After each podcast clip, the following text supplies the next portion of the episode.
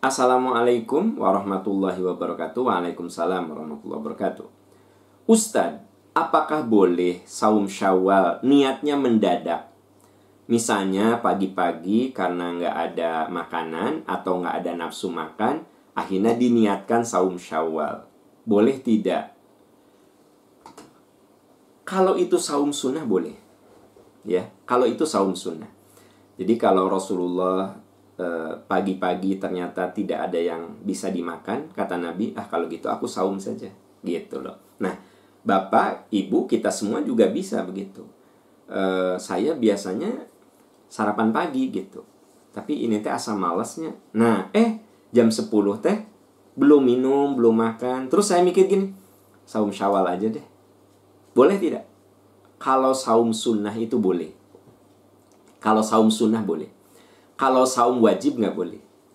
Bayar kodok misalnya. Itu sebelum adzan subuh Anda sudah niat.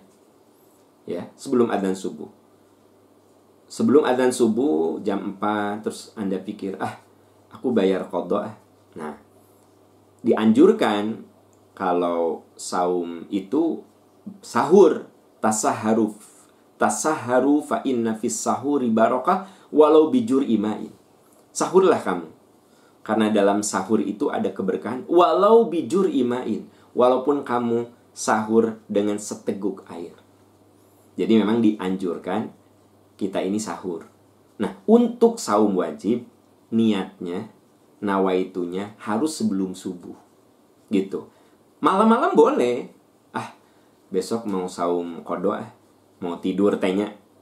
Gitu. Jadi tidak ya Allah, saya berniat besok mau saum kodo. Enggak gitu juga nggak apa-apa.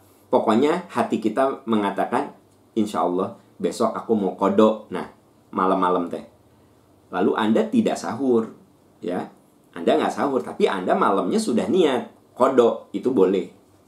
Jadi kodok itu, ya, saum wajib itu nggak boleh niatnya melewati azan subuh. Begitu. Begitu selesai sholat subuh, terus mikir, ah, mau bayar kodok, ah, kan cuma dua lagi. Nah, itu nggak boleh. Oke, jadi Eh, saum sunnah boleh niatnya siang hari. Melewati waktu subuh. Boleh. Untuk saum sunnah. Saum sunnah apa pun. Mau saum Senin, mau saum Kamis, mau saum Daud, mau saum Syawal. Itu kan kategorinya saum sunnah kan. Nah itu boleh. Wallahu alam bisawab.